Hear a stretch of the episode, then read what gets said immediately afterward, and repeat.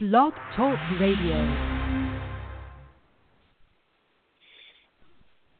It's March 26, 2017. Hello and welcome to Working for a Living radio show, where progressives for change present opinions that matter. Tonight we're joined by co hosts Jeff Brown and David Fillion. I'm your moderator, Leroy McKnight. Please remember, good leadership is never about power and control, but rather for the honor and privilege of serving the members in the interest of the membership. Having said that, we certainly hope everyone stayed safe and enjoyed this past week. We have a few announcements. First announcement yesterday, March 25th, 2017, was the anniversary of the 1911 Triangle Shirt Factory fire. Let us observe a moment of silence for those fallen workers who have made it better for workers of today.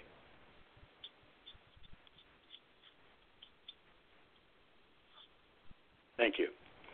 Our second announcement, also yesterday, was the, sec- the 60th anniversary of the Treaty of Rome, an agreement between six European countries that eventually became the European Union. The backstory on that is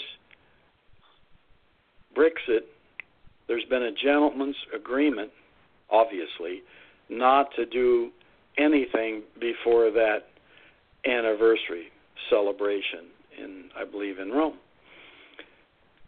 So we can expect some more out of Europe regarding Brexit and Article 50 of the European Union uh, in the coming week. So watch that. Announcement number three Caterpillar members are voting today on their tentative agreement.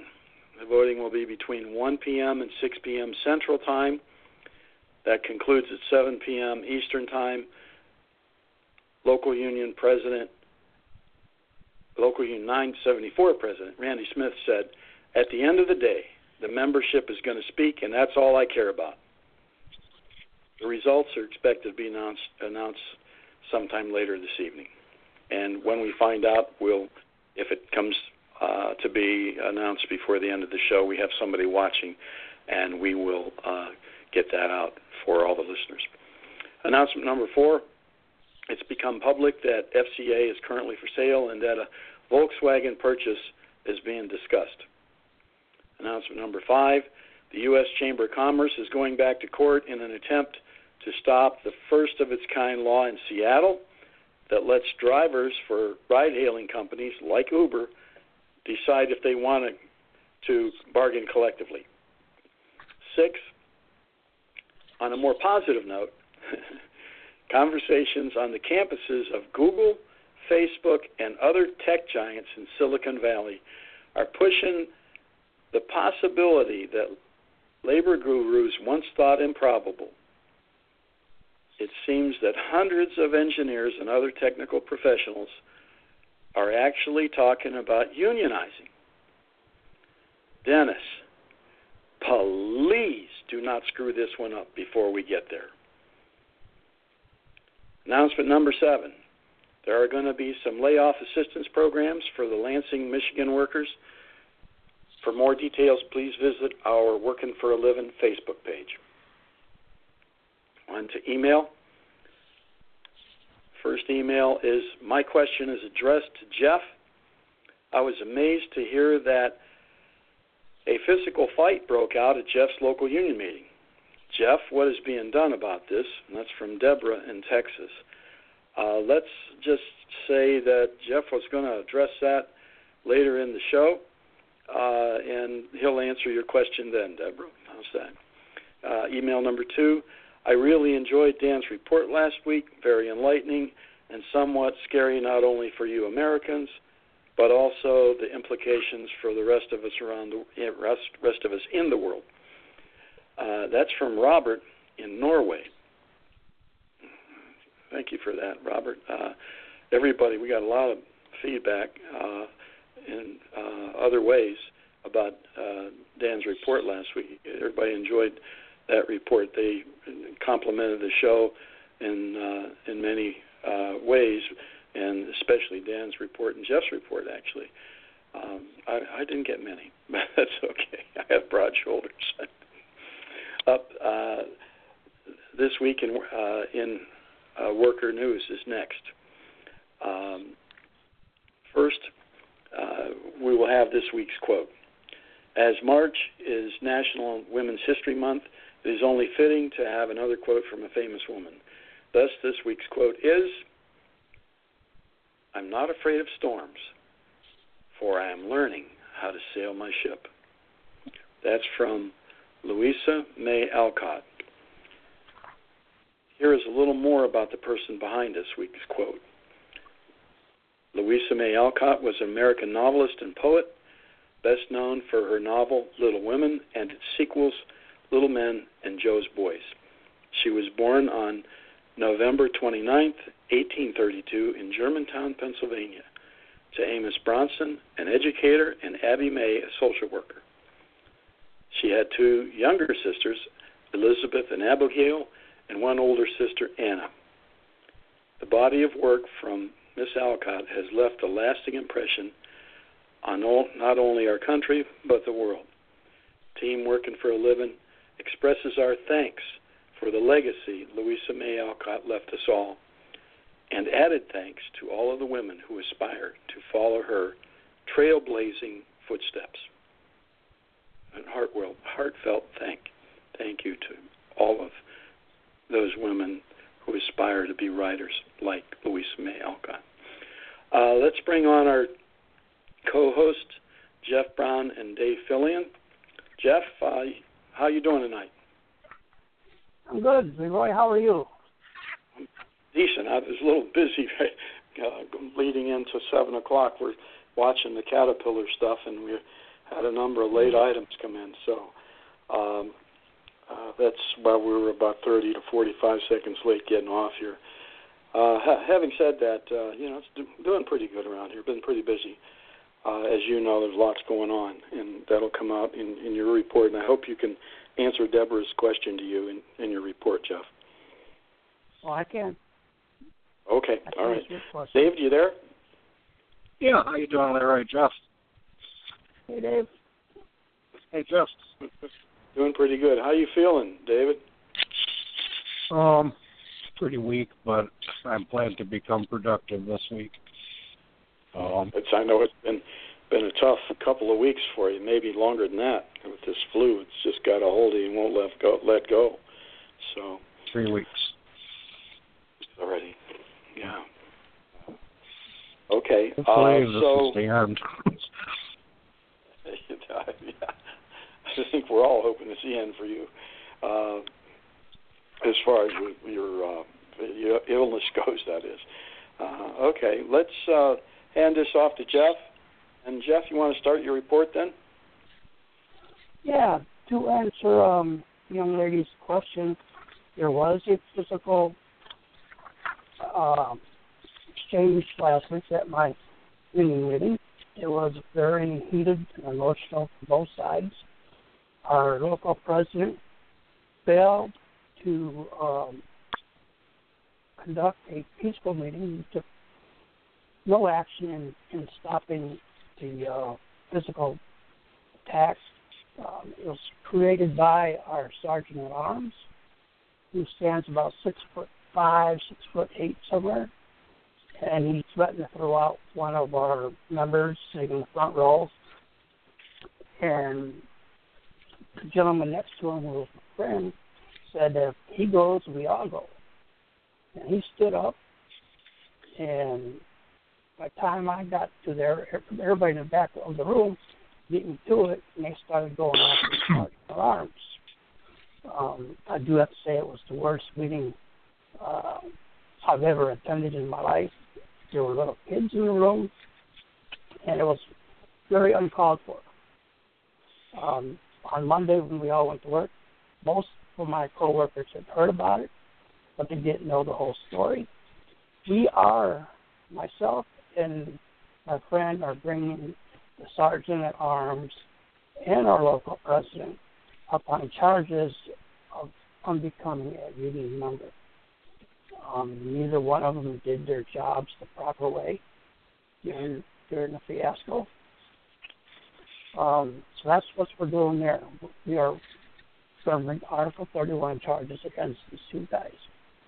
Um, it'll be my second Article 31 charge in the last month written. Um, we did claim a major victory on Friday. Uh, there was some appeals put in about our elections. Our president tried to pull a fast one over and have the election in April. He got permission from the international without the approval of the membership. So that is a requirement. The Constitution says all elections will be held in the months of May or June. And so he violated the Constitution.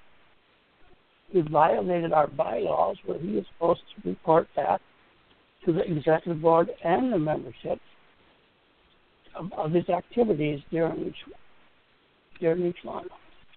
He failed to do that. The executive board made the minutes showed nothing about our election uh, conversation. Um, we there was four or five appeals on this subject. One was from myself, the other one was from the election committee. On Monday, our original servicing rep, who was a close friend to my president, ruled that uh, election committee's appeal had no grounds. Friday, they came down. International upheld the, uh, the appeal of the election committee. So it was a major victory for us. Now, but we have to start the whole election process all over again, nominations and everything, um, which is good because our president, as as uh, Leroy stated in the opening address, it's about um, the leadership is never about power and control, but rather than what the honor and privilege of service the membership. Well, my president is about power and control. Once told me he always dots his I's and crosses his T's, but he should have looked up to the dictionary and which letter goes where, because I research things and I know a lot of things from being in the plant 29 years, and also started our union when we first opened. Um, so we are having an emergency meeting this coming Sunday, April 1st, to hear the election committee's recommendation on the dates and times and places of our elections. I, I seriously doubt that um, our president will get reelected. I seriously doubt that the sergeant at arms will be reelected. We have several members of team working for a living running for positions in our local. And I have to be very proud of that because they are catching on. Membership is catching on. I have been asked to run for first vice president. I'm 90% sure I'm going to take it because the person who has it now is not doing anything. So, but we do accept it as a major victory for Team Working for a Living and the, caucus that's going to try to take control of, of our local business. Deborah, that's the gist of it all. Um, I could tell you more next Sunday when we have after we get off of our um, special meeting um, and um, tell you what our times and dates for elections are, and hopefully I'll have some much better news to report. But at this time, um, I'm feeling pretty good. To be a part of what transpired over the last two months. Um, some people were getting tired of the, the control, the corruption going on in our union hall by our elected officials there. and they contacted me for help. And they know I don't back down from anybody, and we went full speed into it, and uh, we came victory for it. And um, it's a good feeling to be on the winning side. So, that's about all I got, Leroy. Um, I'll tell you guys more next Sunday after our meeting. Well, thank you, Jeff. And let me just summarize a little bit. There was some totalitarian mindset in your local union that they could do exactly what they want to do without a lot of protocol being followed. They wanted to pull the elect to be to be in April, as opposed to what's provided for in the Constitution in May or June. That's possible with the uh, approval of the international and approval of prior approval of the membership requesting such action. They didn't follow all of that, and now you're because of your appeals that they didn't follow it, and in Article 31 that uh, the president didn't do his job in this matter. Uh, you are now having a special uh, emergency meeting of a membership on April 1st, and you'll have to go through the entire process yet again of nominations and then set the election properly in May or in June so that that can be conducted right. properly. That's everything that's happened, right? That's, that's correct, Leroy. Okay. That's I, I want to have done in the first place. Yeah, it should have been done correctly in the first place. I want to congratulate you, your team that you've built there in your local, and everyone in the membership of your local union that said enough, that finally said enough. This is our union. And the message to each and every elected official from top to bottom with your successful outcome in your both in your local union, the message to everyone is this is our union, the membership's union, and we're taking it back.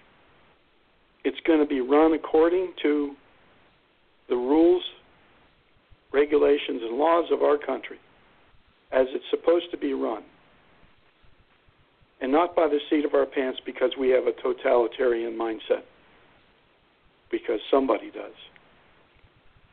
It's our union, it's the membership's union. And don't you ever forget that. Leadership, top to bottom. Take note of what happened at Jeff's local. And more to come. They're tired of you and what you've been doing to us. That's all I have on your report, Jeff. Uh, David, do you have anything to ask ask or add to Jeff's report? Um, a lot of times these things happen in our local unions because of the fear factor. And the UAW really does present fear and use it against workers. We've heard it time and time again from many members atrocious things happening to them inside of the facilities. They're too afraid to speak up. Those times have to end. Um, you don't have to speak up by name. Nobody's going to put your name out there. If you need help, for God's sakes, put your put the problem out there. There's a way to contact us.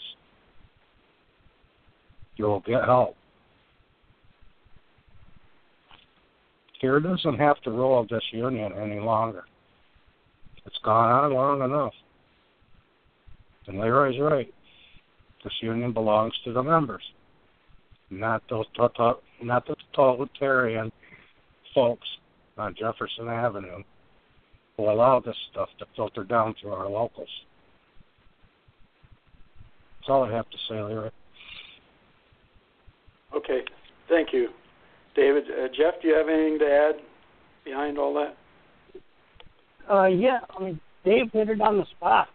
You know, we're, we're, this team a year from now, we'll be going after the uh, leadership of our national international union, and they know we're coming after them. Their incompetence of of um, supporting our membership is the reason why we are doing this. They no longer represent the membership. They more re- represent the company. And that is unacceptable. No, that's not what our grandfathers fought for. Not, not what Walter Reuther fought for. And many other leaders back in those days. Um, we will be victorious next next fall, next summer rather, at the next convention. We have the power of the people behind us. I know people from around the country in different plants, and they are all saying the very same thing. They don't trust the international union. They don't work for us, et cetera, et cetera, et cetera. We have the support of the membership. Dennis Williams, Jimmy Settles, you guys do not have the support of the membership. And you know we're coming after you. The membership are behind us, not you. So be put on notice, as we've said before in the past. We are coming, and nothing's going to stop us. We are that light at the end of the tunnel coming at you. And it's a train. And we're coming full speed ahead. Our our group is growing. Our Facebook group is growing fast. I'm very proud to see the new members of our group start posting things and making comments. We are achieving our goals day by day. And it's an honor. I just, it just really makes me glad to see that the people really care and they're finally starting to speak up on our page. Keep it up, folks. We did this page for you. We are doing this for you. So that's all I got there, Ray. Thank you, Jeff. And to add to that just a little bit, uh, we, you know, we had some folks uh, sharing this radio show, and they wondered why they couldn't share it from our page because our page is private and as a protection for members that want to say, you know, respectfully say what they choose to without reprisals. And it is nice to see the the uh, folks beginning to share the show more and more and saying different things. I, I concur with you wholeheartedly, Jeff. I mean, the the team is growing, the uh, the supporters are growing, and uh, you know this is this is a beautiful thing that's happening right before our eyes. We aspire to make our union great again. We really do. Each and every one that comes into the, the supporter group or the leadership team has in their soul, in their fiber, every cell in their brain wanting to make things better yet again. We look at corporations making billions of dollars after chucking everything away that they could in squirrel holes where they didn't have to report it, and then they're still forced to report almost $10 billion in profits. It's just amazing. So uh, I'll I'll leave it at that right now, but it, it's uh, it's just simply got to change. You know, there's a number of things and they're coming out. You know, the the the temporary issue has just gotten out of control. It's just simply wrong what they're doing to these people. So, and the retirees, the tier ones, just it's just just not acceptable. Period. In the face of how they're running these corporations, management. So, with that, um, David, I know you have a report for us. Uh, you ready to kick yeah. that off? I was I was actually able to speak with a, a member um, who will remain nameless. Um, report this week comes um, out of Illinois, Belvidere Assembly Plant. Um, they're wrapping up a $350 million retooling um, project out there, and uh, very shortly production will be moving there.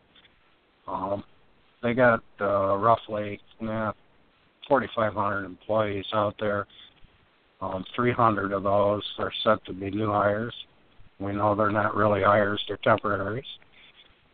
Um, and uh, also, um, the idea behind this mold was to increase the footprint of uh, the Jeep brand, and uh, they were selling somewhere around 1.4 million vehicles, and they hope to move that footprint up globally to 3 million vehicles a year. Um, and the Belvidere plant um, will be um, part of that goal.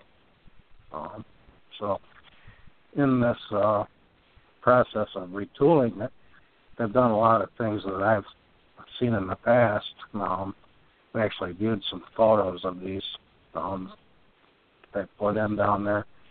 Um, their new assembly line will have skillet conveyors. A lot of plants have these. Um, they raise and lower um, the vehicle as the vehicle moves through production. That way, a party doesn't have to bend and stoop um, to get to, you know, part of the car he's trying to work on, causing back injuries. So these are some good ergonomics. I'm glad to see that they're incorporating that um, into their facility. Um, so some good things there for the workers. Some bad things for the workers there. And I've actually went through a process like this myself before. Um, they're telling the workers that they are empowered. You're the most important people who work here, the production workers. You're empowered to improve yourselves and help us eliminate waste. Well, 300 of those workers have an invisible W stamped on their forehead. That's my opinion. Um, competitiveness is being spoken of, and uh, continuous improvement. These are all written into our um, contracts and approved by the UAW. UAW members aren't in the business of keeping corporations competitive. That's the companies. They own it all. It's in the management's rights clause of every local or every union contract. The only thing that our employees are responsible for is their job assignment. What's written on paper. Don't do any more than that. Nobody has to jump a car. And please, for God's sakes, if you see something that would help the company cut somebody's job, keep your mouth shut. Don't tell nobody. We'll figure it out soon enough. The plant that I came from, um, it was brand new in 2001. That's when we went into it. They told our workers they're the same dog and pony show. You're the most important people that work here. Well, they soon found out that paragraph 8 exists. And they don't own anything at all. Nothing at all. They own the right to sit in a chair and be disciplined. And many of them found that out quick. But what ended up happening, sometimes they would increase the line speed and, and derate the line speed. First thing that will happen to you is now we're going to slow the line down and uh, they pluck out a bunch of job assignments and uh, distribute the elements to the rest of the poor folks. And once they had these folks running in real time, um, they speed the line back up again. Well, happy days. We're selling more cars. There was no data to ever point to that there was a reason to downrate in the first place. And then once the folks are running in real time for about three months, yeah, we got bad times again. We're slowing the line down. Pull some more people back out. Let's speed the line back up again. Seen that process played out three or four times in one one fiscal year. a lot of people plucked out of the system. A lot of people running in real time. Injuries, carpal tunnel, union standing there, watching it all happen. The chairmans are, you know, all into this process. It's all written out for them in the national agreement under competitiveness. This is supposed to be what's to, to happen if we want to keep a product here. Um, we got a lot of workers suffer. So this is um, kind of what's going on. Um, still, um, and from talking to this worker, I don't see any difference out there, Belvidere, than I've seen in Lansing, Michigan. Um, so if you can keep your eye on your own job and only do what you're expected to do and nothing other than that, that's probably the best thing to do to help save jobs and keep those 300 workers on their jobs. Um, by the way, when we were doing all of these D rates and increases and plucking members out of line, the bingo board hanging over the center of the aisle said 85% first time quality off the end of the line. We all know whose fault that is, don't we? Not the workers, the plant manager. So that's my report tonight, Larry. Thank you, David. Uh, Jeff, do you have anything to add to David's report? Yeah, David's absolutely right.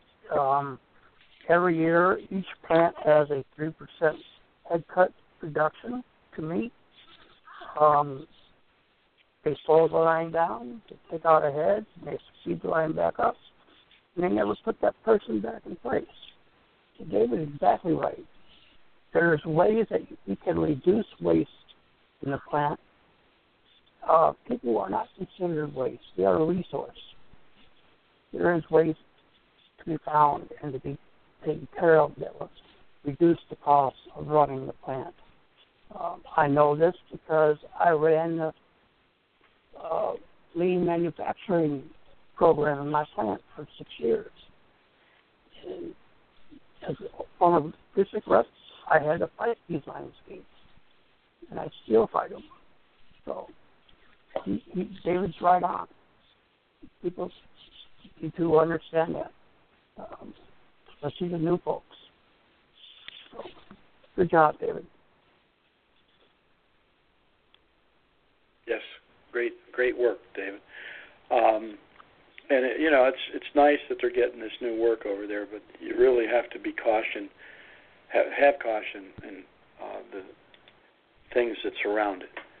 So, having said that, um, we have a caller uh, that's uh, in the, the switchboard tonight, and I believe uh, he's expressed an interest to speak to the issue of uh, health care uh, this evening on our on our show. Uh, Dan, are you there?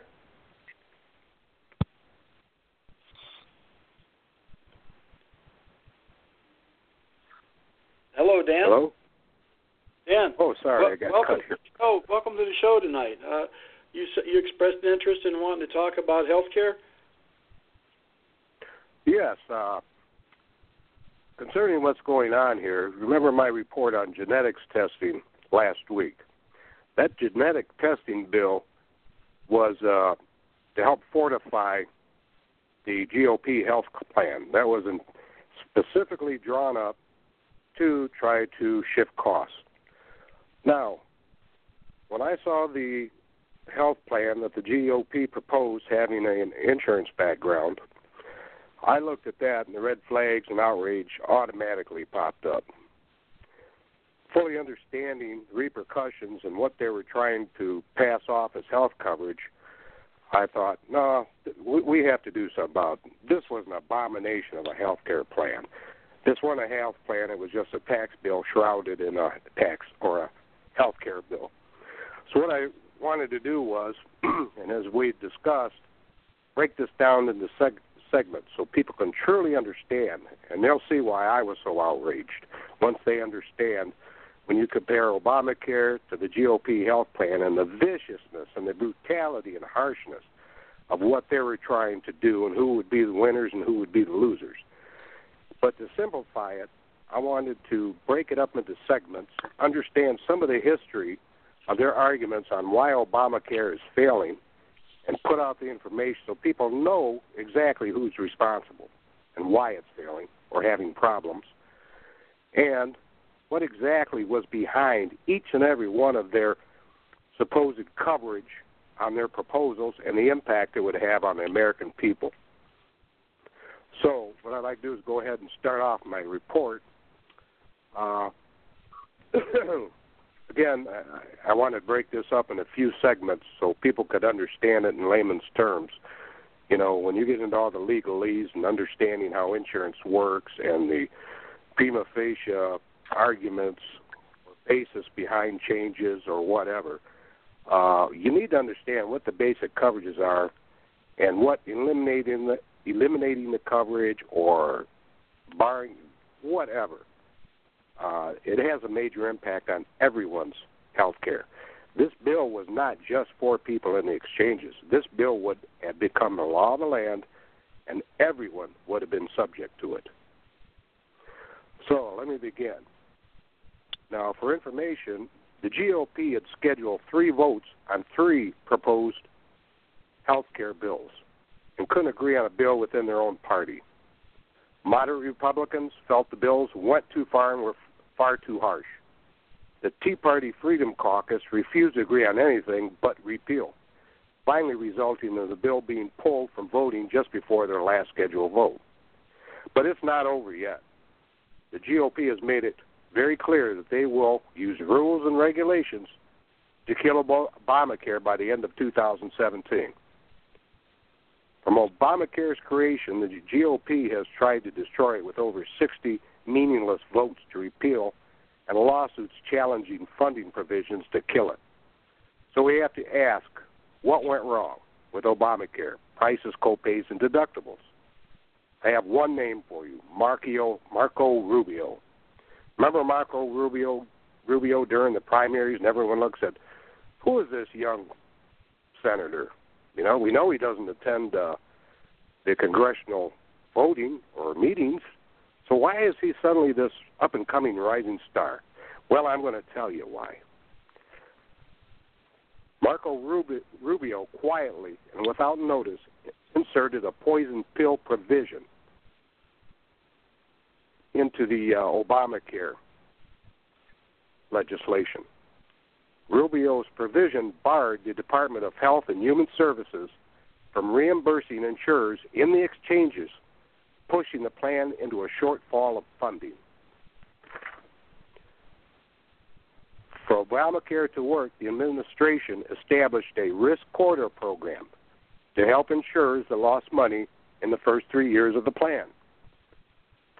Profitable insurers would pay some of their profits into a pool to help unprofitable insurers. If the amounts exceeded what the companies paid into the pool, the government would make up the differences with subsidies. In 2014, insurers lost $2.9 billion more than expected. But insurers had only paid $362 million into the program pool, leaving the pool $2.5 billion short. Rubio's poison pill provision created chaos.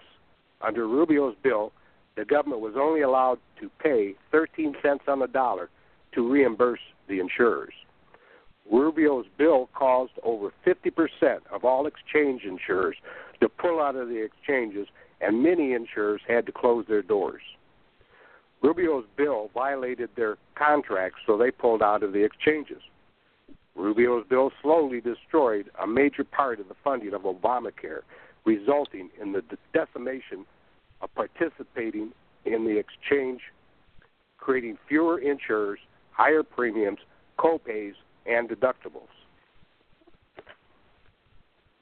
The GOP proclaimed that Obamacare was doomed from the start, a bad, unsustainable bill that hurt all Americans. In fact, it was Marco, Rubio's bill that did the most damage to Obamacare, making Rubio an up and coming hero to conservatives and the GOP. Let's address the GOP's repeated lies concerning two major health insurers, Aetna and Humana. The GOP reportedly points to their announcement to drop out of the exchanges with a lie that their companies pulled out because of Obamacare, that it was an unsustainable disaster. Untrue. The true reason for their pulling out was retaliation. Aetna and Humana had applied for a $37 billion merger that was denied due to antitrust monop- monopoly regulations. The GOP health care bill was a tax bill shrouded in the guise of a health care bill. Had this bill passed, the top 2% would have received a minimum $200,000 tax present. $600 billion would have given the top 2%, the insurers, the CEOs, the executives, big pharma, medical durable medical durable goods corporations a tax present and shift costs to customers and their families. Higher premiums, deductibles, co-pays, and little coverage. The Trump Ryan Care bill would have eliminated the 10 essential services of which we will discuss on April 2nd, 7 p.m. on Working for a Living. Those, these eliminations of coverages would apply to everyone, not just the insured in the exchanges. Everyone. Insurers would no longer, by law, have to offer any of the 10 healthcare essentials. This would have had included everyone not in the exchanges. Insurers would not only be no longer by law obligated to offer and sell the essential coverage services, they would have the legal right to cancel current policyholders' coverages. Now let's discuss the selling of insurance across state lines. Another big lie. If you remember, this was held out as a carrot. Pass this bill, and we got this, and it's going to do great things: cheaper prices, broader coverage, and more uh, choice. Uh, the GOP talking points was that they had a three-pronged plan to provide better coverage and prices, and their future plan to allow the purchase of coverage across state lines was a magic bullet. That would come later. Well, let's be clear. There is no law prohib- prohibiting the sale of coverage across state lines. Again, I say, there is no law prohibiting the sale of coverage across state lines.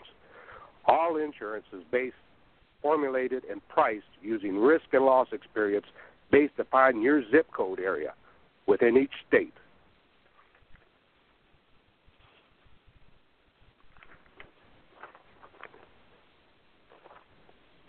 Okay, so sorry, I'm trying to correct myself.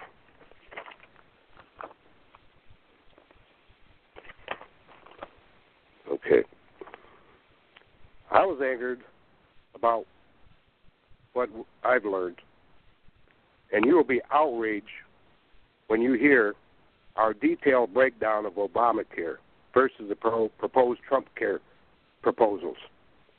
The provision coverages and who wins and who loses, had this abomination a ripoff of the American people been passed. The GOP leadership are televising openly that they have been and will continue to destroy the, the Affordable Care Act, proudly announcing that HHS Secretary Price is enacting rules and regulations to sabotage and kill the Affordable Care Act.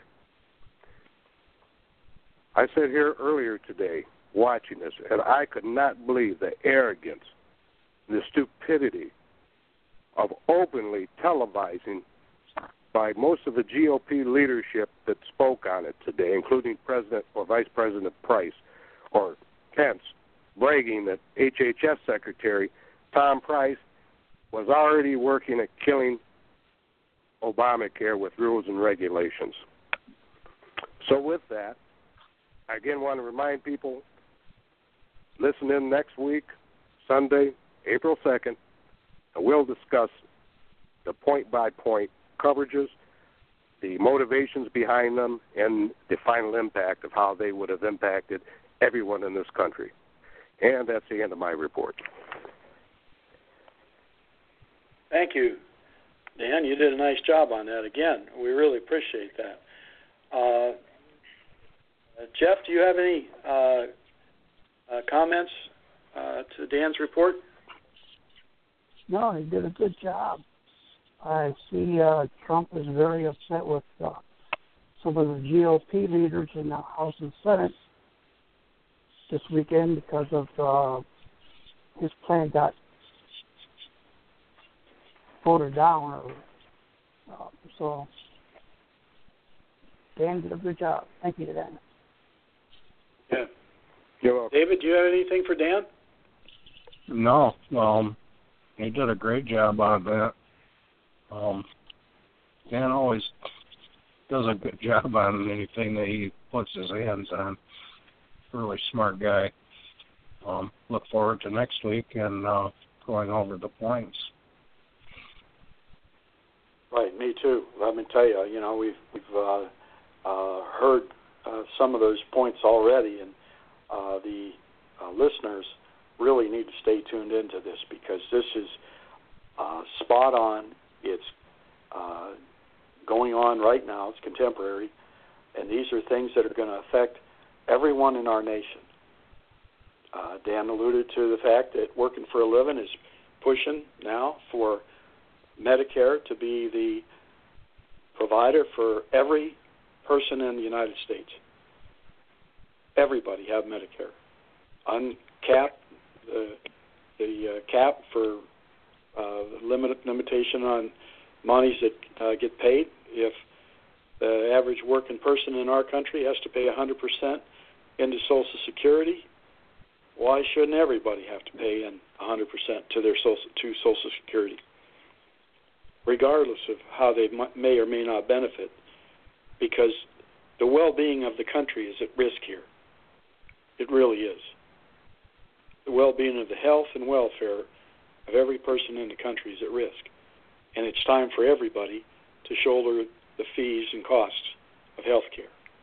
And Dan will get into a number of those benefits and the elements of all of this uh, in his uh, series that he's putting on for us here. It seems, didn't start out that way, but it's turning into that, and I'm I'm real happy about it. So, uh, thank you, Dan. I, I think you did another uh, amazing job. Uh, do you have anything to say to uh, Jeff or David uh, on their reports this evening? Dan, do you have anything to add beyond your own report? No, I, I found their reports informative. Uh, you know, I experienced, experienced and fought many of these same issues when I was still actively working within General Motors, and I see they're getting far worse. And we have a young generation. It's up to old timers like myself who's worked in the bargaining committees and held numerous position, elected positions and maintained their independence free from the slates. And until we get more young people involved to do just that, become educated, stand your ground, learn how to defend yourself, know the rules, know the law, know your contracts. This won't change unless you do those things. So I implore everyone to do that. We're here to support you and help you and answer questions for you, and we want to see you become successful too. It's your job you live there. You spend half your life in that place, those places, and you deserve some respect and fairness. And that's all I have to say. Okay. Thank you, Dan. Well, I uh, can you, support that. Jeff, yeah, Jeff's supporting that. I know, and I know I support it. Yeah. Uh, yeah. Absolutely. Go ahead, Jeff. Yeah. Yeah. And to reiterate what David said, our email address is working for a living at working for a living. And you, if you have a problem, a serious problem that you, it's not a gripe, but, but a grievance, or a problem with your local union leadership, or your staff leadership, service and staff, you get it in writing and get it to us, working for a living at workingforaliving.com. We're not going to out you. We're not put you out on Front Street but we will help to give you direction. Somebody will get back with you, and we will help to give you direction on how to, you know, fix your problem. We have a lot of experience in our leadership team, believe me, and you don't see them all on this show. There's a lot of them. And to Dan's point about the younger people, there are a number of younger people that are supporting our caucus that are out there in the local unions right now, and they're they're really looking for us to be successful, so they too can have the opportunity like we did when we were coming up and enjoying, you know, money that, that they they haven't seen in decades. So, uh, having said that, um, well, thank you, thank you, Dan. Uh, for now, I'll put you back in listen mode. Uh, if you have anything you want to add, because I'm going to give my report now, uh, and I'm going to be brief, but it's, it's interesting. If you have anything you want to add, uh, just press one, Dan. Thank you. Okay, thanks. Thanks again. Um, so, uh, uh, my report uh, tonight uh, revolves around uh, two issues. Uh, one is the passing of SJ Resolution 27. And this puts the lives of workers and their well being at great risk. You see, SJ Resolution 27 and passed the Senate. And what it allows is that for employers to destroy their Occupational Safety and Health Administration records after just six months. Destroy the records. Can you imagine that? So uh, that's problematic for a number of reasons. The first one is that OSHA, that's uh, Occupational Safety and Health Administration, typically called OSHA. Some of you may have heard of it, others maybe not.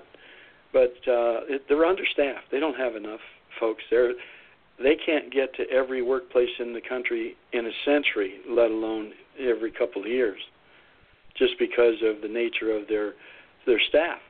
So they do rely on the reports that come in to them from the the companies that are out there, in particular, recordable injuries and accidents. And when they don't have histor- accurate and historical data, then they can't make an assessment as to a particular facility employer having a problem with their administration of their safety program.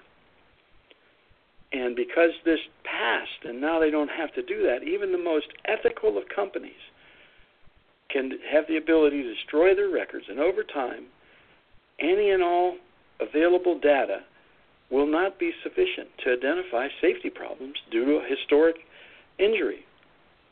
So, what that means is let's just say you were working in a cylinder head department. And in the cylinder head department, there were accidents all the time people were getting cut and lacerations because of the sharpness of the edges of, of this, and they weren't wearing the proper gloves and or sleeves, or they were using their tools incorrectly and getting uh, little chips bouncing up into their eye from the the either from the tool itself or from the cast iron from the uh, cylinder head they were working on. That wouldn't show up unless you had a historical record. If it just happens and you get two two of them in the course of six months, well, you know they might say, "Ah, oh, it's not such a big deal." But if you had 20 in the course of five years, then it becomes a big deal. Somebody's somebody's got a real problem. You got to get the equipment or the uh, safety protective gear or just the processes to be corrected so that these no longer occur or are reduced to a dramatic uh, end so that they're not happening as often. Accidents do happen. You know, we all know that occasionally something happens. We want to reduce those every possible chance we have the opportunity to. And this bill, without historical data, hurt everyday working men and women and this is this is a very very bad thing to have occurred, and this is occurring under the current political environment. I want you to pay attention to what's going on. You see, when I posted this, and I posted it throughout the week, and I'm talking about it because I feel strongly about it. In the post, at the head of the post, I said, How do you build a building one brick at a time?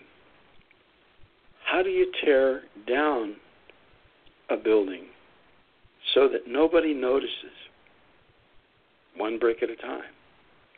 I want you to take note that this is one brick of a very large labor safety net within OSHA and within all the laws of the land that we as working men and women have.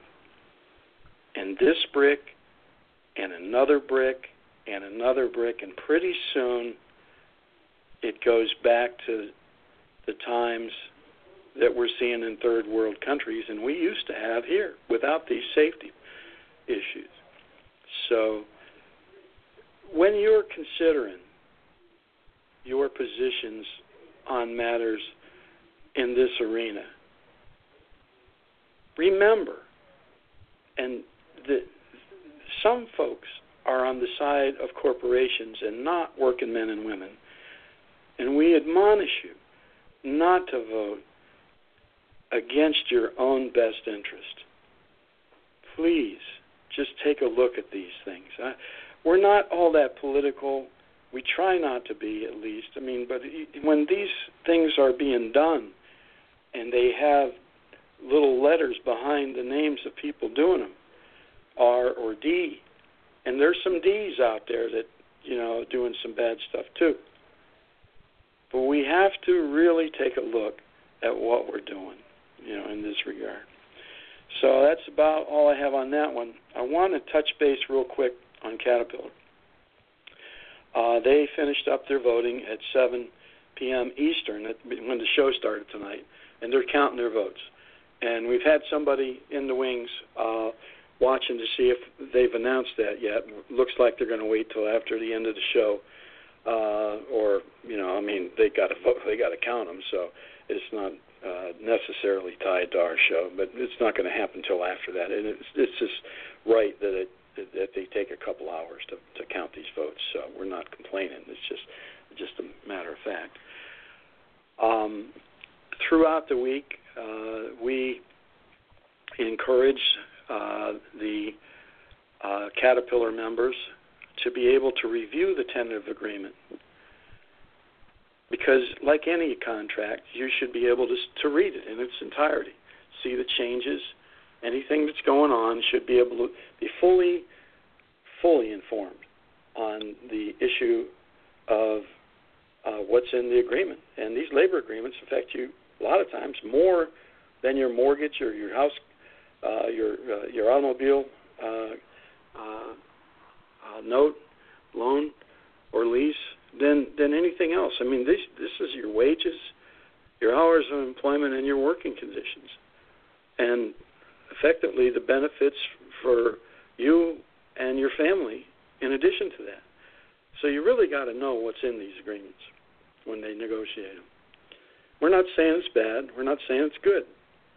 Know what's in them. Uh, and we encourage, if you didn't see the tentative agreement, to please vote no. Now that's all done. So we don't know how the vote came out. But we hope that people had the opportunity to see the tentative agreement. We didn't see it, and people that we talked to had not seen a tentative agreement.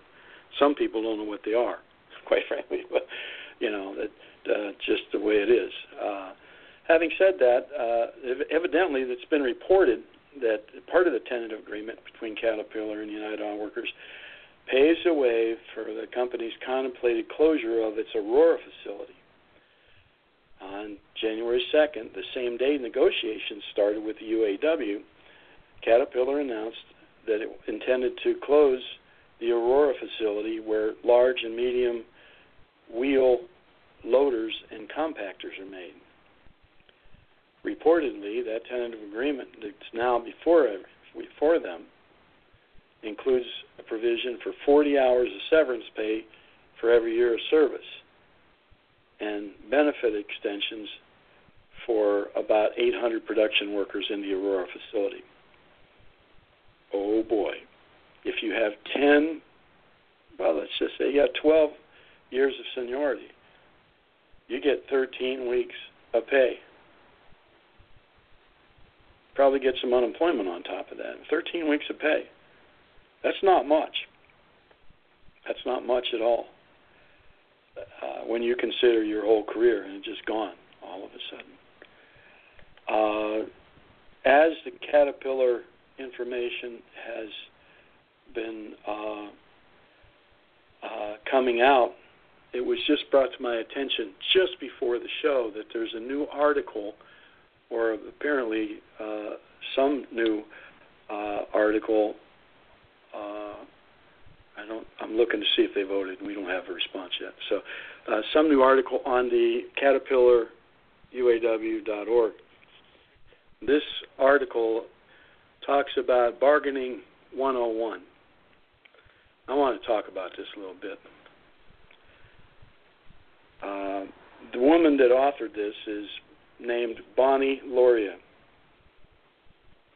She's a UAW retiree from Region 1D, former GM power train plant in Bay City, Michigan. From all indications, she never was elected to anything that we know of. She is part of a group of, believe, five, including Earl Henry, that were the class representatives in the VEBA that took the health care away from GM, Ford, and Chrysler retirees, current retirees, not future retirees. And part of what she talks about here is mandatory subjects of bargaining. Well, because she doesn't know it, mandatory subjects of bargaining are in the Wagner Act, Section 8D. And the, this makes it uh, mandatory. Mandatory subjects of bargaining are wages, hours, and other terms and conditions of employment. You can find that in uh, that would be USC uh, 29, Title 29 USC Section 158D. Okay, typically called the Wagner Act Section 8D. So that's the law that she tries to talk about and doesn't do a very good job of it. And these are, if you don't mandatory bar, do mandatory bargaining, it is an unfair labor practice. That's what this whole section 158 is all about: unfair labor practice by the company and by the union.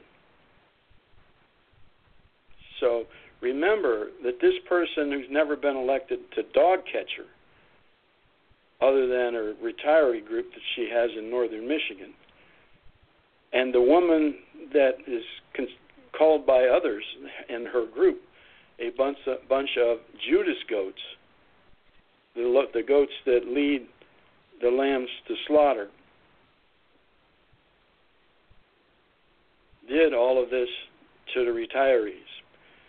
She says that mandatory uh, uh, subjects of bargaining uh, come under the permissive subjects of bargaining. And subjects uh, on these subjects, the parties only negotiate if both agree. These include things like issues relating to current retirees, how a product will be manufactured or where it will be manufactured. Those are her words. What she doesn't tell you is there's a Supreme Court case ruling 1971,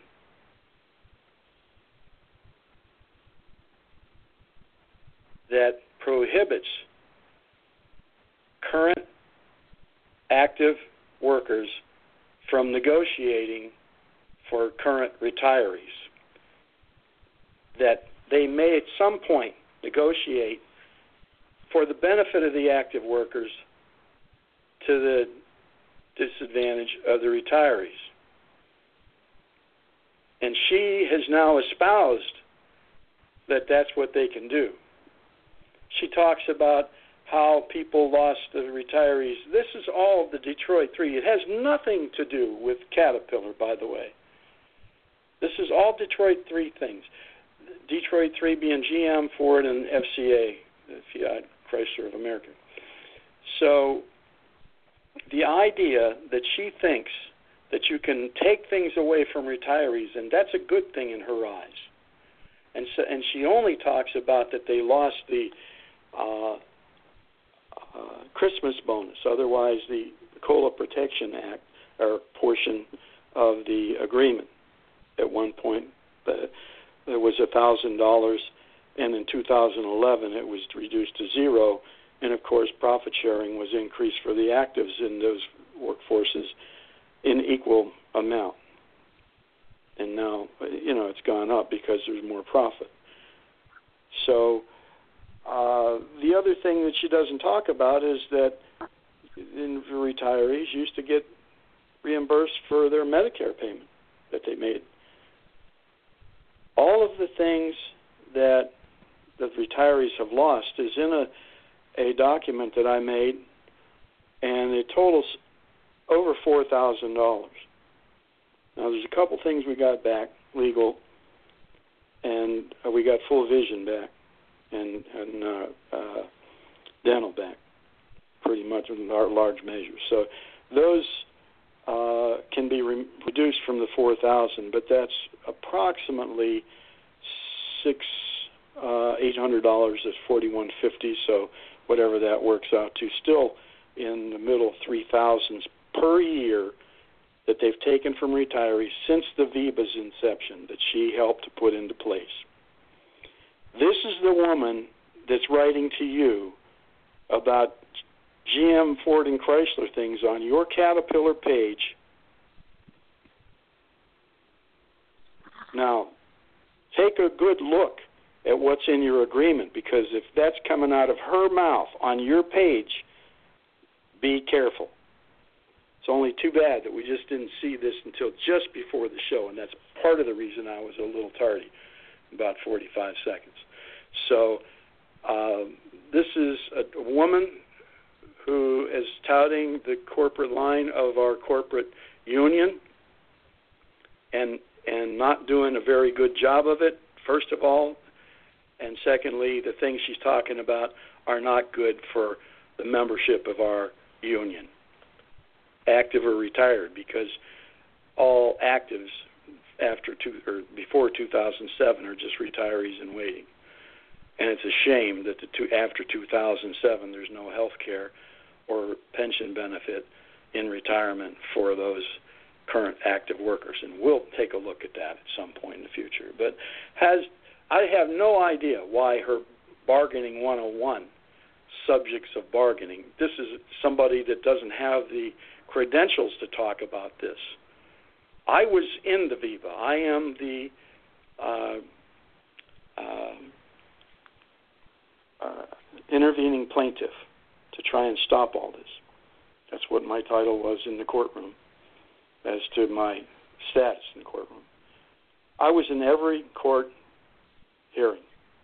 I never saw this woman ever in any one of the court hearings. She put her name on a piece of paper because she was told to, and they did exactly what they wanted to do. She did not represent the class, in my opinion, in any way, shape, or form. And when I talked to the, the law firm representing us as class, as a class, they barely knew who she was. They knew her name, but they'd never seen her. Having said that, that's my report. Uh, I, I just wish that the uh, uh, uh, Caterpillar workers get a good agreement and that they voted their conscience when they did it. Hopefully, they were able to review it in, in its entirety, not just the highlights, because you're you're actually given that privilege under law and by our UAW Constitution. That's outlined in a document on workingforaliving.com. And uh, I believe that was posted around on Facebook as well, so that you could refer to that. I want to thank each and every Caterpillar member uh, as you've tried to do this very difficult task in a very short time to review your agreement and make a vote on it, uh, in a, uh, a uh, informed vote on this. Uh, I hope you all had that opportunity. I'm not hearing that from my sources. So, having said that, that's my report. I'll ask Jeff. Do you have anything, Jeff? No, no, I don't. Okay. David, do you have anything? No, I'm good, Leroy. Let me bring Dan back in here and see if Dan's got something to say on that. Dan, you got anything on that? My report? Uh, can you hear me? Yep, we can hear you. Okay. Yeah, I had just one comment to make uh, concerning that health and safety uh, resolution. Uh, the reason for that is that what they're trying to do is there are two types of insurers when it comes to workers' compensation self insured and third party insured. Okay? Well, what happens with your workers' compensation is when you report an injury and it's filed, at the end of the year, every company is audited by the insurance company. And based upon that audit, their injuries, that modifies their experience modification losses. So what happens is by doing this, they can bring down their costs. Now, granted, it's going to be a big disadvantage to the worker, but they really don't care about that. They're trying to save the, the business's money. So what happens? Okay, six months they get rid of your files. Okay, what happens when you go to file a workers' comp case and you demand or you subpoena, your attorney subpoenas for those those files or those reportings? They're not there. So yeah, this is just entirely something to benefit the companies at the expense of the employee. And that's all I had to say about that. Okay, thank you, Dan. Yeah, I want to give you opportunity because you got a chance to talk to every, about everybody else's report. So, all right, with that, uh, let's uh, look at wrapping up our show this evening. We're about 13 minutes long, not bad. Uh, we're getting you a lot of information out here, folks. So, uh, want to remind you if you found value in our show this evening, please tell just one more person. Uh, you know, you're working next to somebody, say, "Hey, I heard this on the radio show. You ought to check it out." From time to time, and you know, we appreciate the listeners that are coming in. The numbers are growing all the time. We really appreciate that. Thank you very much. Uh, you can catch us on. Uh, you can go to our uh, website, our dot .com, workingforaliving.com, and you can pick up the uh, iTunes, Stitcher.com, uh, Player FM, and of course our Blog Talk Radio.com uh, as you find us on Working for a Living inside of those. Uh, shout out to everyone around the world that's uh, particip- now participating in the show and, and listening to the show. Um, our, me- our friends in Canada, our, our friends in Mexico, that we hope uh, we can raise your uh, standard of living down there and your wage base so you can become a consumer of the products that you build. That'd be nice. Uh, and all of our friends around the nation, our UAW and other union friends, uh, uh, we hope you enjoyed the show this evening. Shout out to every one of you. Thank you and good night. Listeners, stay safe for the coming week, and we hope you enjoyed the show. Good night, David, Jeff, Dan. Right, we're right, Jeff. Listeners. Dan. Night, guys. Good night. Night, everybody.